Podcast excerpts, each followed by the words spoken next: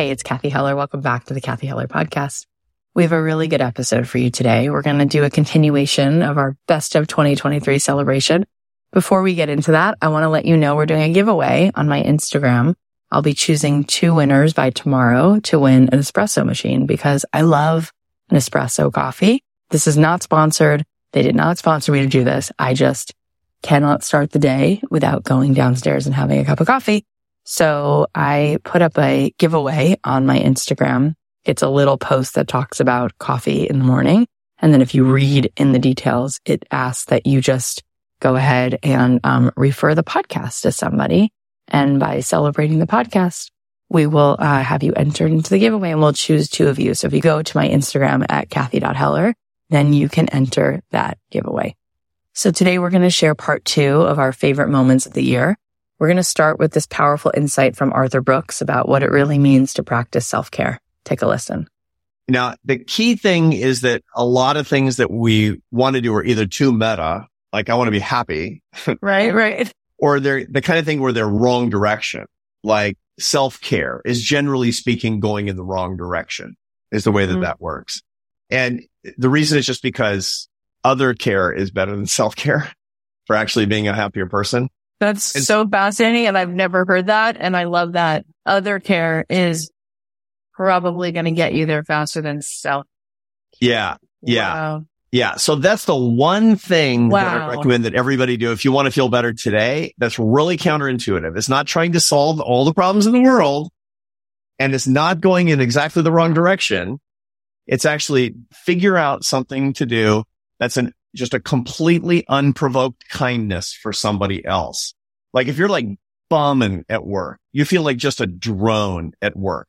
Like I could just not do this and nobody would even notice. Get up, go get a cup of coffee and bring it to the person in the next cubicle. Oh my God. That is so good. That and it's like, so and this is like your brain is going to work differently, by the way. Your brain is going to work differently as a result of this, but it has cosmic significance to it because remember, I mean, this is an ancient Hebrew saying that each person is the whole world. Yeah. Right? Like we Christians, we just borrowed it from your guys, from you guys. We're right? family. It's I know. one freaking family. Yeah. You know, we say that we Christians, we say that we're a, minor Nazarene sect of Judaism. So that. Of course. Of course yeah. you are. And that is remembering that the whole world is in each person and each you know, eternity is encapsulated in each moment and fold everything up into the moment of just unprovoked kindness and love for somebody in that particular moment for no particular reason. And that absurd little act suddenly can be a game changer and everybody can actually do that. And they can do it in each day as, as, as you know, that's by the way, the ultimate self care. The ultimate self care is not like dark chocolate and then a sauna or, you know, whatever. it's a, lemons or, or lavender scented candles. I don't know. I don't, I mean, I was like all a bubble bath. I don't know. It's that. I mean, this is the magic. It's amazing. I'll never forget this. I was, uh, was walking to my doctor's office and there was a period of time where I was going to the same doctor quite often because I was going to fertility treatment. And so I was just parking in the same lot, walking down the same block. And so there was a homeless guy who was always there in front of this one place where I would always, in this parking structure. And I would remember that. And he had this really beautiful energy. And so I really liked giving him money. It was like just a really fun thing to engage with this guy.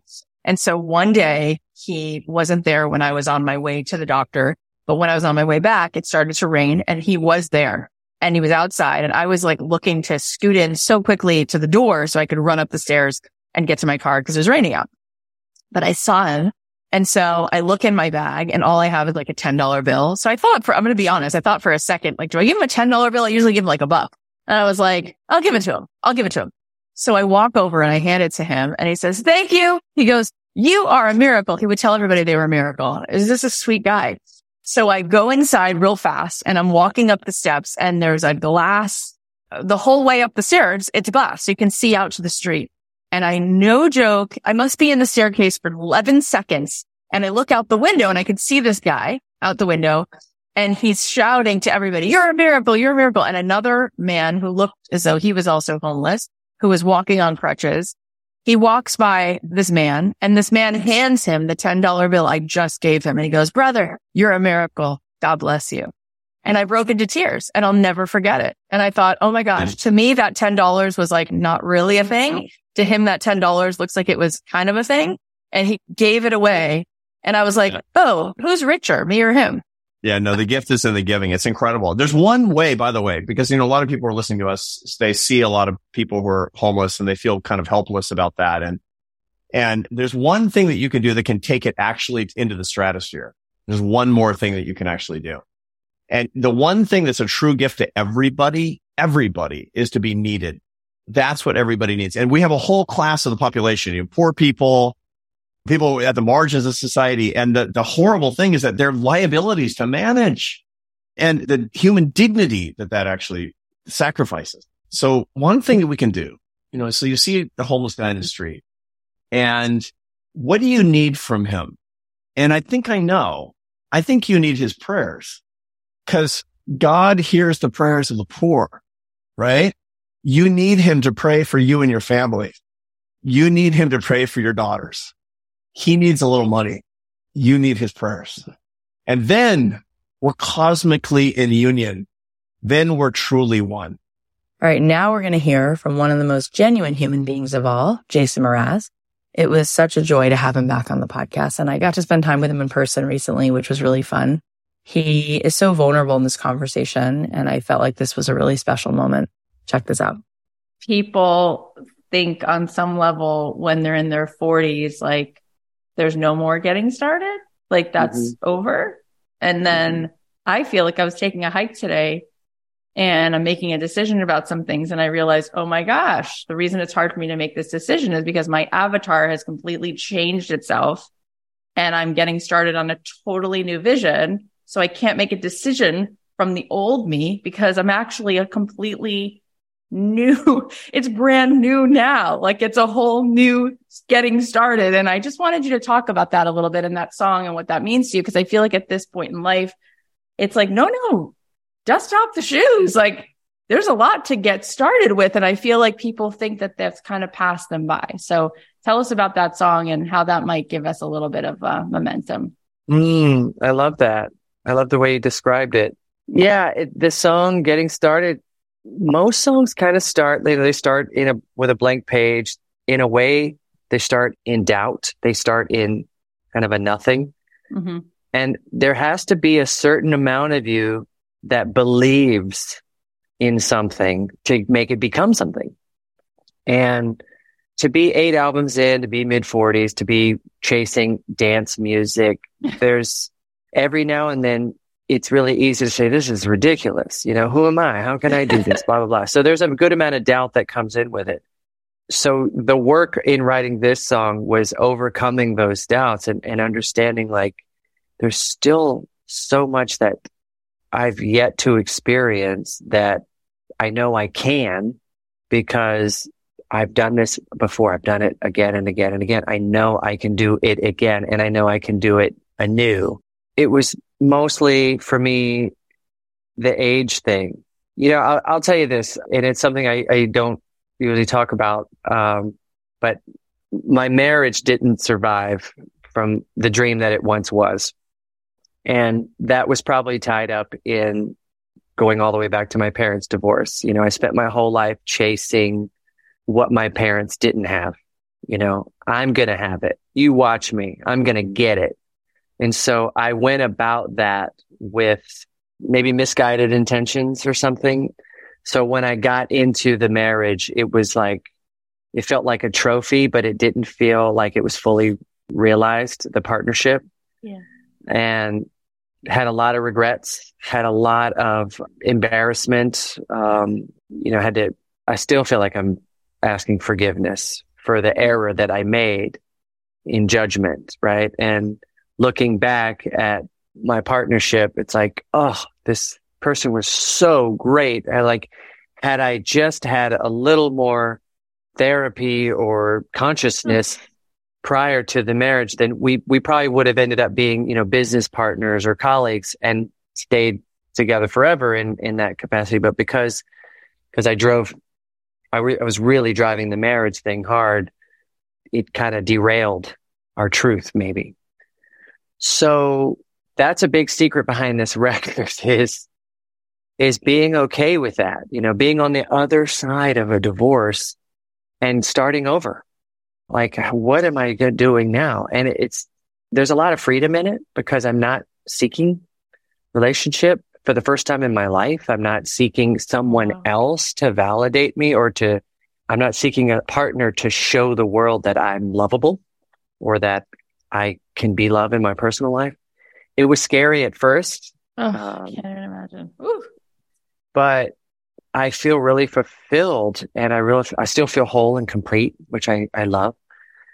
So getting started, that's the real answer to that song is I'm starting over in a way, but, or maybe I'm not starting over. Maybe I'm just starting for the first time. You know, maybe I'm not redoing anything. I'm taking off. And in that, I get to f- discover so many things about myself that have always been hidden from my view. Wow. You know, I grew up in a community that wasn't very open to the LGBTQ community. And so therefore I hid any type of attraction. I hid any type of bi curiousness. I just hid all that, suppressed it, you know, and that wouldn't be revealed until much later in my life. And that's part of getting started. It's like, where am I going next? Who am I? You know, what, what capacity do I really have to love? I mean, so if I look at my career that's all love based, a lot of it is really trying to find answers for myself. You know, it's like, who am I in love? And some of it might be overcompensating for love that's still lacking in my life, but some of it is just trying to hopefully fill in the blanks. But I'm I'm okay with it where it's at now, and I'm just getting started. So I feel brand new. Another beautiful singer songwriter that we chatted with this year is Norah Jones. It was so interesting to hear the behind the scenes of what she really was feeling and thinking as her album was becoming such a massive success. Well, I played a lot of gigs, you know, small restaurant gigs mostly or small clubs, but not a ton of club shows. Like it was, I really worked out my stuff doing a lot of restaurant gigs in Dallas and then in New York. I was in a couple different bands and they were fine, but that wasn't like what I wanted to do. You know, I was this hired singer to be in these bands, sure. but I wasn't necessarily singing my own music, but I ended up meeting someone in New York named Jesse Harris and he's a songwriter and, um, we became really good friends. And then I was joking around singing one of his songs one day and he really loved it. So he booked us a gig at the living room and we added a few of my bass player, Lee Alexander songs, a couple of my songs and a few covers and, and some of Jesse's songs. And that's really the sort of seed for the album. And it ended up being mostly those, that variety of songwriters and songs for the album. I got introduced to Bruce Lundvall at Blue Note Records because somebody saw one of my jazz gigs and he liked me. So he gave me some money to like record some demos, but he could tell I wasn't sure what I was doing. And the first demo we recorded was Don't Know Why, which was Jesse's song. And many recording sessions later, not that many, not compared to like a pop record, but you know, two different sessions later, we went back to that version of Don't Know Why. And that ended up being the version that was the hit of the record was the first demo we made of it. So, you know, it really did feel right for most of the songs to be in that spirit. It really helped inform like the rest of the record. Okay, not too like, overthought, you know, sweet arrangements, but not, not overcooked. Yeah, it's so beautiful. And the work you, I mean, you've continued to put out such incredible albums that are all, you know, they take the listener away to a totally different place energetically. And I think what we all want is a change in frequency, you know, and I think your music your music just changes the station that you're on vibrationally. Like it's so beautiful. And my question is, since you offer that, right? So you offer that level of resonance. How have you stayed resonant and congruent with what feels really good to you while being for years exposed to a machine of the world that sometimes is much more about ego? Like, how do you feel like you've stayed feeling really good, like what good really feels like and not being caught in what people expect and, you know, the, the way in which our ego like ach- looks at achievement. Well, with the first record, I was young but I was surrounded by a lot of good friends and people I worked with, good people, family, etc. So that's part of it, right? You have to be around the right people. I also, um, with the success of Come Away With Me, the record, it was so successful that there was a lot of haters. You know, there was a lot of like, why is this so successful? I don't like it. You know, oh whenever gosh. something reaches that tipping point, then, you know, a lot of people write articles about like how it shouldn't be that successful or how it's not really that good. You know what I'm saying? I, I actually, I do know, but I didn't actually know that that went down, but it's, it's fascinating. Well, but- no, no, no. I mean, I'm just saying from my, my perspective, yeah, like, yeah. you know, when you're, when you're an artist, you hear a bunch of compliments and it makes you excited. You hear one negative thing oh, and it devastates for sure. That for so, sure. So, you know, when something, and also it was kind of the beginning of message boards. There wasn't social media yet, but there was chat rooms and all that stuff. So the online sort of opinions was circulating already. So I think I got very like shell shocked by the adulation slash she's not really that good or whatever it was that maybe a small percentage of people would say. And that's again, you know, to each his own with music, right? But I think that really made me like not sure about myself for about five minutes. And then I kind of regrouped. We went into the studio and I realized that it didn't really matter. No matter what I'm going to do is going to be good or bad to some people. So I have to love it. And that's really all that matters. And that's, that's art. I mean, that's really the lesson with making art. I think any kind of art, unless you're being hired to do, you know, something for someone else, you have to love it yourself. Otherwise the criticisms will either be more hurtful or ring true or, you know, you can't predict what, what is going to be a success anymore or ever. so you just have to make what you love. And Absolutely. So that's what I've done. And that's what I did for the second record. And that's what I've always done. This year, we also had the pleasure of speaking with Dr. Gladys McGarey, the 103 year old mother of holistic medicine. It was mind blowing to talk with someone who's lived through so many different eras of history. And I was fascinated by this piece that she said about childbirth and how it relates to the power of women. We do exactly what you just said. We just outsource our adequacy. We outsource the knowledge somebody else knows better.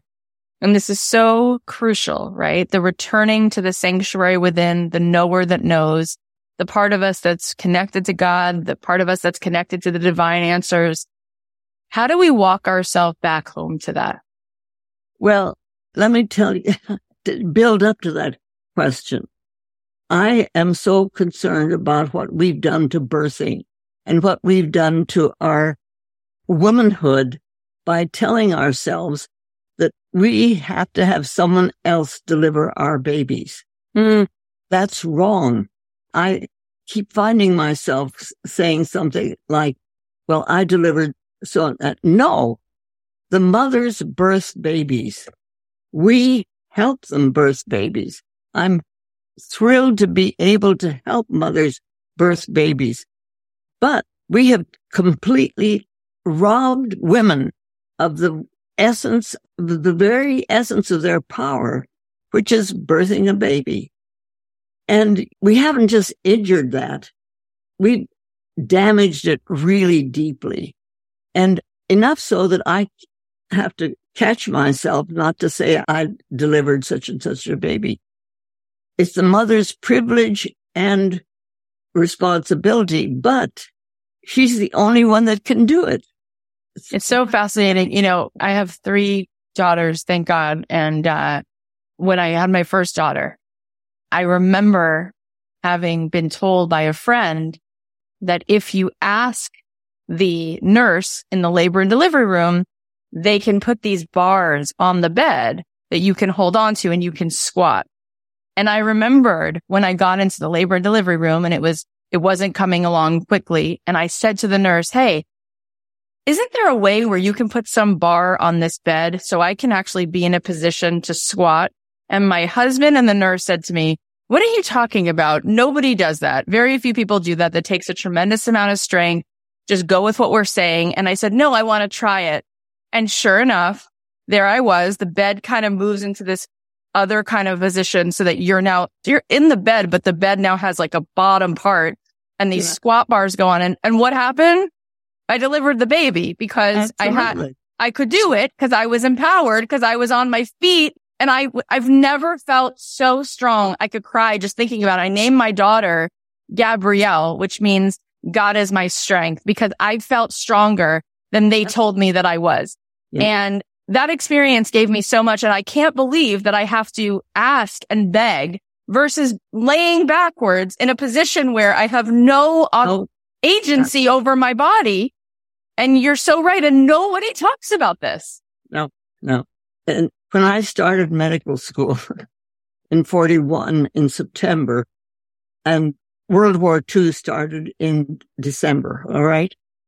All through that, we were learning about birthing babies and so on. But, but the whole thought form at that time was the basis of what we're still working with. And that was to relieve women of pain during childbirth. It was called, you know, th- this awful amount of anesthesia. I had my first two in that condition. I didn't know that my first son was a boy until 24 hours afterwards. And in medical school, we were taught how to use forceps because you see, if the woman is totally anesthetized, she can't push the baby out. So how are you going to get the baby out? Well, I got to be real good at that. I could even help a mother with an after coming head. It was a technique that you learned and it was all on the basis of trying to help the mother so that she didn't have any pain. And nobody thought about anything else but that aspect of it. In fact, in the seventies, I had a young person with me who was from the University of Cincinnati and we were going to the hospital for a birthing. And on the way home, he said to me, that's the first spontaneous delivery I've seen without forceps. Without forceps hmm. in seventies. Now I had my last two at home, but I created the baby buggy program and a lot of other things. Bob Bradley had written a book about a husband coach childbirth and so on and so forth. But the movement was there. And right now, my vision for the future of my life on this planet, I really, really want to have created a village for living medicine where the people who are there as workers, the people who are there living there, everybody understands the whole concept of we have this power within us. Yeah. But you start out with the birthing and the birthing has to be a loving birth center, not just a delivery center. You know, we deliver pizzas, we deliver speeches, we don't deliver babies. So it's the loving birth center where the mother can do what she wants to do, what she needs to do. One of my favorite conversations this year was with Dr. Lisa Miller. She led me through this beautiful visualization practice. And I want to specifically highlight the metaphor that she shared. Take a listen. we all are born with this capacity and it is a choice to practice, to engage, to pay attention, to choose to look into life this way. Um, and the more we do it, the more it builds and takes on a life of itself. It pays us back a thousandfold and we can be there for others. So I, I'm wondering, should I tell a story or do you want to do a practice? What would be a better way to share this? Maybe start with the practice because I feel like, you know, experience teaches on such a different level. Beautiful. Okay, I'll share this practice. Thank you. I invite you and our community, if you invitation to close your eyes, clear out your inner space with five breaths. I invite you to locate a time where you wanted something so badly. You had- done everything. You researched it. You tactically lined it up. It could have been a job, an internship, an admission to a school. It could have been getting him or her or them to say yes, a place to live. You wanted it. That was your red door. A plus B plus C and 99% in the bag because you've done it all right. And you go right up to your red door, you grab the handle, but it's stuck. And you perhaps can't believe it's stuck because you had done everything right. A plus B plus C, this impasse. You kick the door, it doesn't move. You're angry, maybe depressed, but only because it is stuck. You have no choice. You pivot, you pivot and you turn 20, 50, 170 degrees, a hairpin turn. And there is a radiant, wide open yellow door. You might have said yellow doors don't exist. You've not heard of yellow doors. You cross the threshold and there is someone more right for you. There is a community where you feel alive and connected. There is a job or an internship that opens up a side of yourself you didn't know you even had. That yellow door led to a land that was not what you had wanted. It was better than what you had wanted and better for you. And as you step back and think about that stuck red door, the hairpin turn leading to the yellow door, there's so much to do with who you are and where you are today. Was there anyone there at the hairpin turn? At maybe at someone you met for two minutes on the bus or at a party? Maybe there was someone you'd known for years, a dear friend, a grandparent who shared a story they'd never shared before. Someone pointed the way, gave you information to the yellow door. They were a trail angel, a trail angel helping you along the hairpin turn. And now as you step back, stuck red door, hairpin turn, trail angel to the wide open yellow door that has so much to do with who you are today. How really are the most important parts of our lives formed? Is it narrowly that we are makers of our paths? Is it only through tactics and strategy and goals set based on yesterday's information?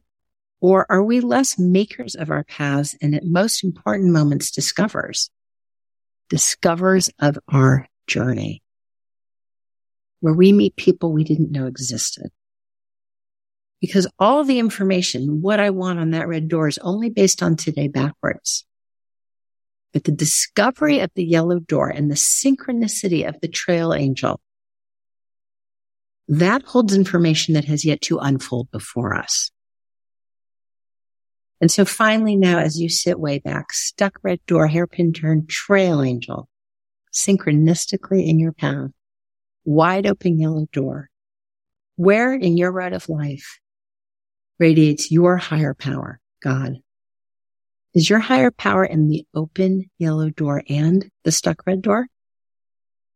Is your higher power in the trail angel and your openness to be in dialogue with this great sacred force in us, through us, and among us? And have you been on a spiritual path, a sacred walk all along in dialogue with our universe? I invite you back. Another guest this year who's just filled with wisdom is George Mumford. It was so inspiring to hear how much he went through to get his life to where it is today. And becoming the mindfulness coach for the NBA, the Lakers, the Bulls, it was just the cherry on the top. He really did become the hero of his own journey. He's such an example of how we have the power to choose who we want to be. People are probably familiar with Joseph Campbell and the power of myth. And one of the things he says in the power of myth is where your pain is, is where your life is. And so the hero's journey, it doesn't start with somebody giving you a lottery ticket or saying you just won, you know, book of the week or the megabucks or anything. It usually starts with some adversity and the ability to, to say yes to the adversity and to learn from it is, is what it's about. So this is about my journey. It started out with substance abuse and chronic pain but it was really more about how to, like he said, how to lead a human life in a way where you can experience those moments of being fully alive, just fully engaged, fully deployed mm-hmm. and for the highest good, or the greatest good.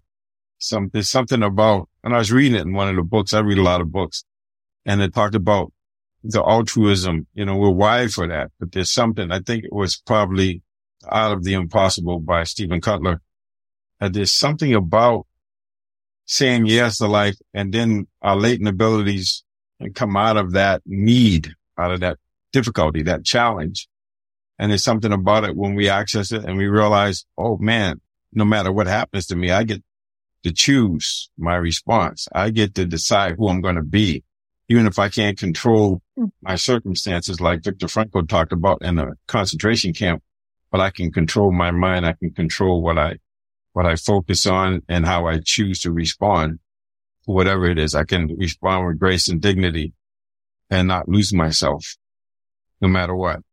I mean, that really is it, right? That is like the point of light on the spectrum of all that is, that is where we have free will. Yeah. So, I mean, good. what, what you just said, I've never heard that, although I've heard things like that, but I love how you said, you quoted Joseph Campbell saying, where your pain is, that's where your life is. That makes so much sense. And then when you sort of rattled off the things that you've lived through, I mean, those are such giant challenges. And I get on one level what you're saying, but like the humanity of being in it, in the thicket of all that stuff, and then still being able to rise to where you are.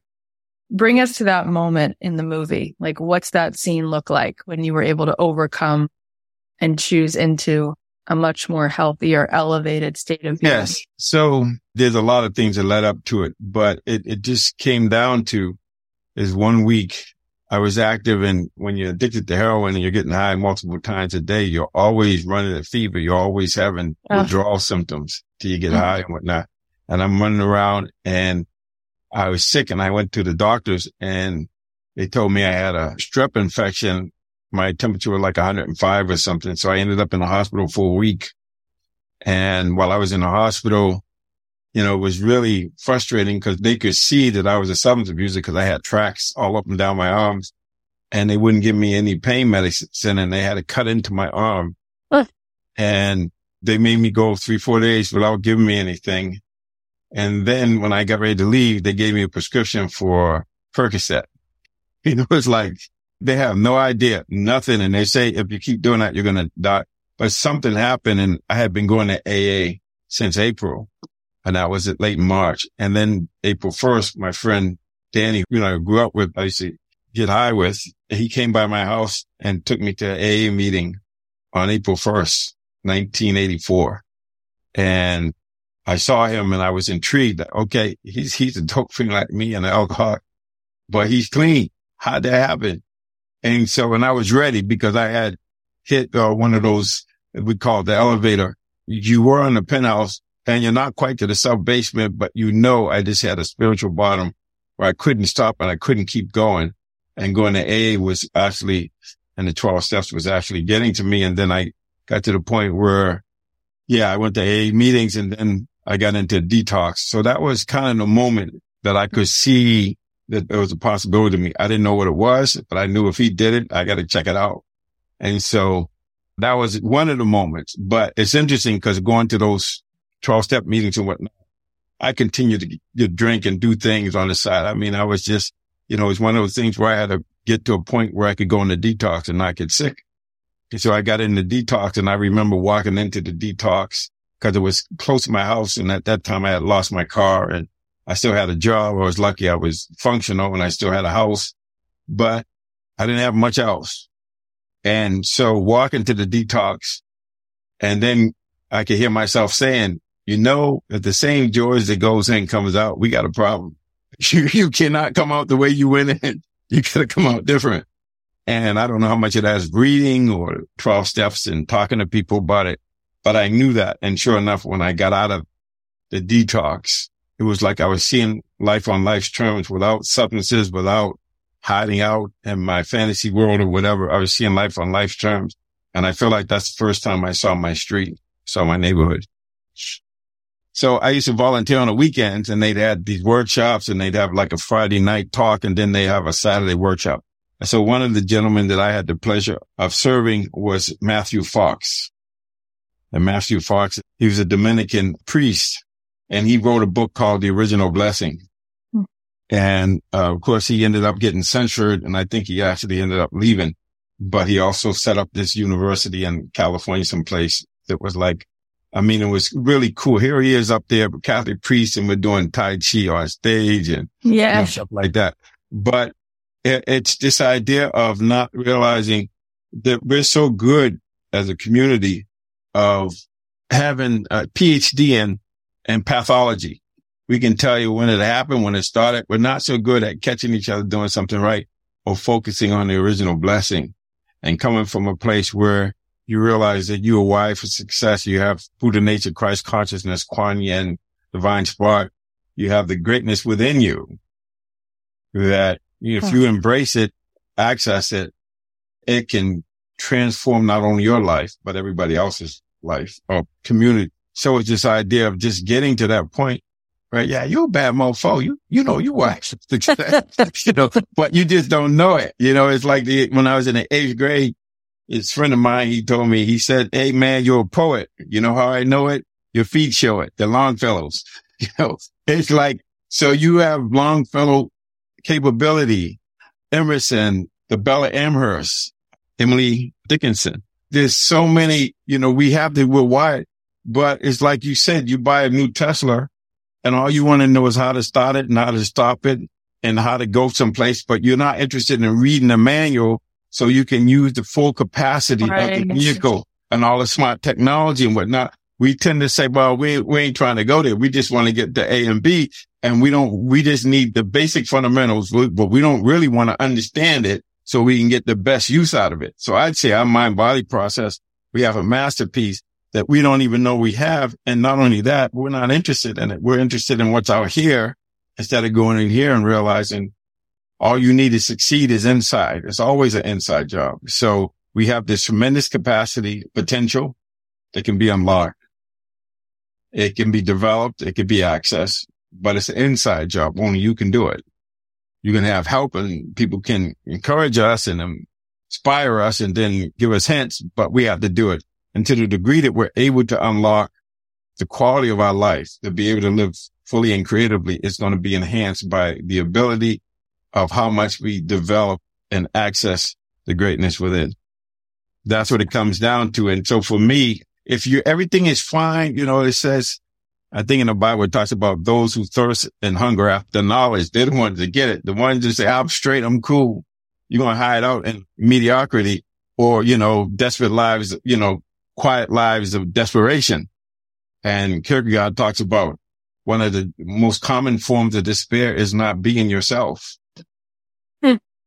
So you understand that that's what it's about. And so it's really about making a choice and having people around you and, role models, whether it's Joseph Campbell or Maya Angelou or, or even, you know, I was listening to Louise Hay and I remember back in the day when she wrote a book, you know, you can heal yourself. People thought it was controversial because she wasn't really saying you were responsible for your illness, but she was saying that you have a role to play in it. And if you play your role, you can heal yourself. But that's too much because that amount of responsibility, because I'd say we have a system of hideouts. We're not interested in being aware and being mindful because if we are now, we got to be responsible. And if we're responsible, then we can't just blame and deny. We got to say, I'm responsible. I have a role. And here's the amazing thing about it. It's like we put ourselves in jail. We're the jailer. And so because we put ourselves in jail, we can let ourselves out. We can unlock. We locked Yeah. ourselves up. We can unlock. The next piece is from one of my favorite authors, Mitch Albom. He was so generous to come back on the show and he's so brilliant. And the book that he just wrote that just came out happened to take place during the Holocaust. And so we ended up talking about how does the book that he wrote two years ago that just came out, how does it actually relate to what's happening in the current state of the world? And this is such an important reminder that he shared that we all need to carry with us. I have given some thought to what I'm going to say when I'm asked about the connections between the time that I write about with this book and what's going on now. Cause I know that's going to happen. You know, I'm doing a many weeks of touring and I'm doing a bunch of podcasts and shows and TV shows and things like that. And I think what I would say is if you are Jewish, then, and even if you're not, you are probably familiar with the phrase never again. And it was born out of the Holocaust and spoken and promised and uttered on the lips of, of the children and of the grandchildren and of the great grandchildren of the people who survived that awful time to try to ensure that it would never ever happen again. And if my story coming out at this time gets some attention because of what's going on, if only for the fact that they can read in this book how everything was normal and how a city that had a majority Jewish population, just like Israel has a majority Jewish population, nonetheless was wiped out in a matter of months because of lies that people believed on the outside and a force that rallied around those lies and became evil, then I will have done my small part to try to keep that phrase never again on the lips of people at a time when most of the survivors of that last time are dying or gone. That's the thing that I worry about. You know, if I'm granted by God enough time to live on this earth as, you know, another 20 years or whatever, I'll be living at a time when no one will be left. That's right. Who actually can remember what really took place during the Holocaust and during World War II. And when no one's around to actually remember, it's very easy to start rewriting history. There's some rewriting of history that's going on right now in the East conversations. And that stuff's even more recent. You know, no, that's not really what happened. That's not really the way it was. That's not really. So when no one is around to say, no, I was there and here's how it was, was, it's very easy for people to say, oh, the Holocaust was exaggerated. It wasn't a systemic murder of Jews. It was a war. It was things happened in war, whatever excuses are made. So I hope that this story in its own way shows the consequences of forgetting and shows the consequences of lying because we can do neither when it comes to that period of time. There was nothing like it in the history of the world, but October 7th had elements of what it was like. And, uh, you know, not on that scale, but that the sheer cold blooded, don't care if it's women, children, babies, doesn't matter. We're terror coming in. And the only reason is because you are of a certain religion that has eerily similar overtones to what took place on a daily basis in the concentration camps and in the attacking of towns that led to those concentration camps. So we're already living proof that never again doesn't always mean that it, it's impossible for it to happen. Yeah. So that's what I hope. If people ask me, you know, well, your book, whether you intended it to be or not, which I didn't intend it to be, but it's timely.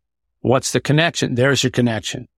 Read a- what happened and don't let it happen again. All right. Now I want to share a powerful message from one of my closest friends, Bobby Kennedy Jr. He and his wife, Cheryl Hines, who's also a close friend of mine. You're going to hear a clip from them after this. They're just so beautiful, such good hearts, such authentic people, so much humility.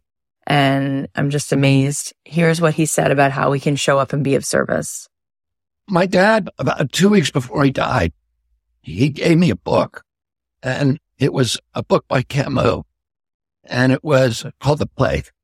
It was about a, a city in North Africa that's unnamed that is being ravaged by an illness. They don't, they don't understand. It's about a doctor and how he relates to it.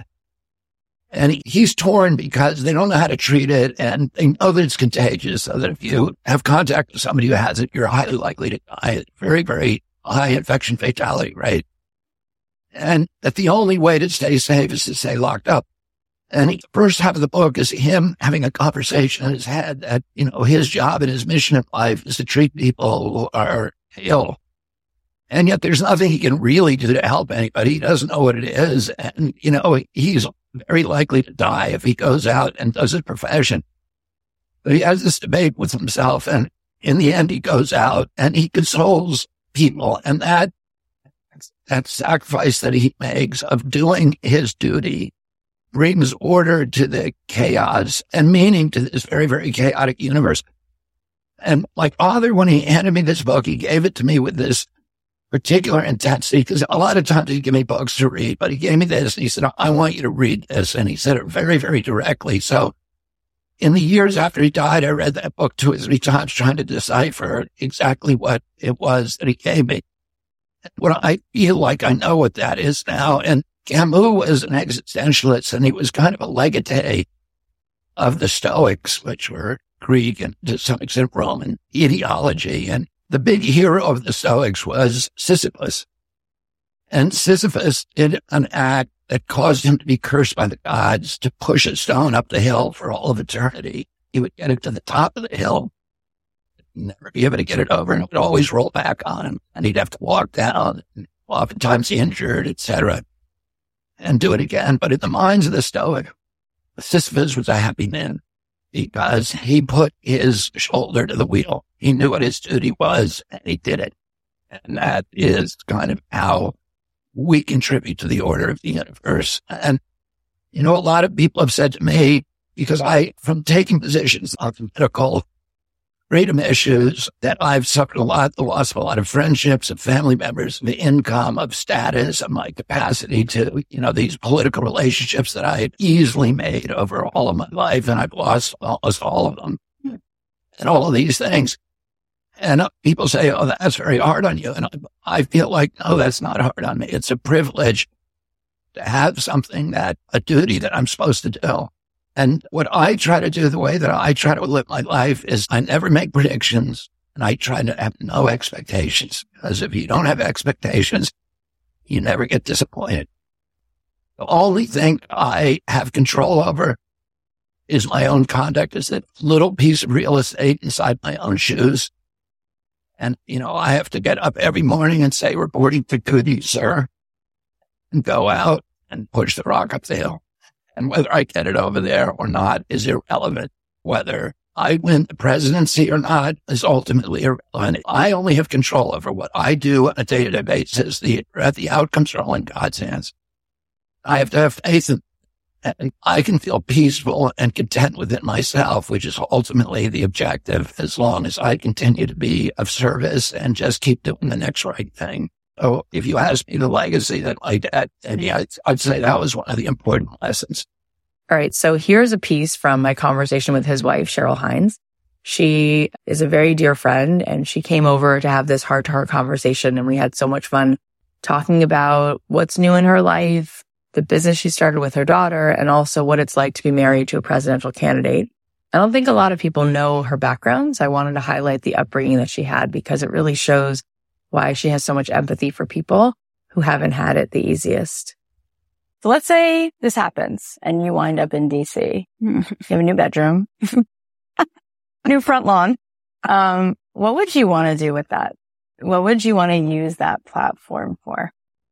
You know, there are several things, but I did a lot of work in schools and public schools in different communities and um, especially underserved communities and teachers, you know, schools that don't even have working bathrooms and kids that don't have enough to eat. You know, the only time they eat anything is when they're at school. And I just find that to be unacceptable in this country. And I I think we just need to stop and look at our, our students and our teachers and appreciate them and hear them and invest in them. I feel like this is so big. And I think this is very singular to you. I think you as first lady, I mean, can you leave a woman saying that? No, it's weird. It's crazy, but it's, it's real. Like this is real now. That would be so radical because you grew up similar to one of the kids that you just talked about. That's true. People don't know that. No, I was on free lunch when I was in grade school, you know, and I didn't really know, you know, you don't really know when you're a kid. It's like, I know I'm standing in a different line with a ticket and I know the other kids don't have tickets. And so this must be weird. But you know, that's what we did. And I went through life experiencing public schools, like really not having enough money, summer camp or things, things like that. Right. Or even if I went on a, you know, a high school field trip, I had to work at the school because we couldn't afford to give money for the field trip. So I had to like work harder and do stuff to earn it, which was okay. You know, it, like you're saying, it makes you who you are. But I've seen, I've seen it through a different lens. Yeah. But when I say different lens, I- I think the majority of people have had moments like that. They've had years like that. That's right. They've moved through it. But I I don't know one person who has ever said to me, my life has been great. I've never struggled in any way. That's the secret. We all have the same secret is that nobody knows how much we're carrying. Right. But it is unique in this lane for you to be a person who actually knows what that's like, Yeah. right? How many first ladies like could say they didn't know what they would eat. Right. They didn't know if there'd be enough in the fridge. Right. Yeah. And I think real leadership is not look at me, but come with me. Yeah. And I've been right. there. So empathy is I've been in that well. So I know how to help you. I, I know your address. Right. And it's interesting because there's so much of a focus on Bobby, which there deserves to be because he has so much passion and so much he wants to do. And at the same time, as we're sitting here, I think we're in a chapter where women really are meant to have this space to lead. And I feel like there's so much that you innately know about humans and people, which would make you the most compelling, helpful, important woman leader we've ever had, Cheryl. Well, let's see what happens in a year and a half. All right. The next piece is from Thomas Hübl, who is incredible. He and I really were speaking the same language when it comes to consciousness. And I love his approach to dealing with our emotions and healing the world. You said something beautiful before. You said love the other person into life. That's a beautiful sentence. Like I deeply agree with this is that our openness and our own healing. And sometimes we need spaces for healing because we're really hurt and we need some time that is safe that we can restore enough to be able to provide that love that you were talking about. But I agree also with you that I see this also in, in our community when people wake up to a certain extent, then unconscious people are the ones that are more bothersome than conscious people. And even if there, there's a truth to that, it's also part of the pitfall of our spiritual practice that we just can be only with people anymore that are conscious. All the others serve us. And I'm a, I mean, this started already when I was working for the Red Cross. I'm a very big fan of contributing to our society and giving something Right. and, and being part of a collective repair process. Like the Jewish tradition speaks about the individual tikkun, like our individual repair, and it speaks about the collective tikkun. And so the collective repair that we are all part of needs us. And relationships have such a healing power. When you look at what's relating, I feel you and I feel how you feel me. So I feel you feeling me is the basic building block how nervous systems constantly feel. As you said, we are wired to relate as mammals. We are wired to relate. And the whole attachment process of children is being feeling, being felt. And the more parents can feel their kids and the more we are in relation with our kids, the more the attachment process will work well. I, I sometimes bring an example. I say, okay, when my daughter comes to me and says, daddy, daddy, I'm scared. And then I can either say, oh, don't be scared. There is nothing dangerous in the house. So what did I do? I devalued my daughter's emotion. I said, don't be scared, but she is scared already. When I tell her don't be, it does not helpful. And then I give her an intellectual answer when she actually has an emotional request. The other option would be I turn to her and say, yes, I feel you're scared. Come to me. Mm-hmm. I create an emotional resonance with her. She feels felt by me. I appreciate, I respect her fear, which doesn't devalue her fear. It actually, I create a resonance with her nervous system, with the fear. That helps her to downregulate. And then I can say, okay, let's have a look what happened. Yeah. So then I bring leadership into the situation, but not before I felt her emotional space. Exactly. And that creates a whole different experience for her of, oh, when I'm afraid, I can connect to my parents and later on to friends and colleagues. And, and there will always be somebody that right. can be there for me when I need somebody. That's part of life. And, and then it creates a feeling in her, oh, I feel safe. The world's safe. And when I'm scared, I can share it. It's no big issue.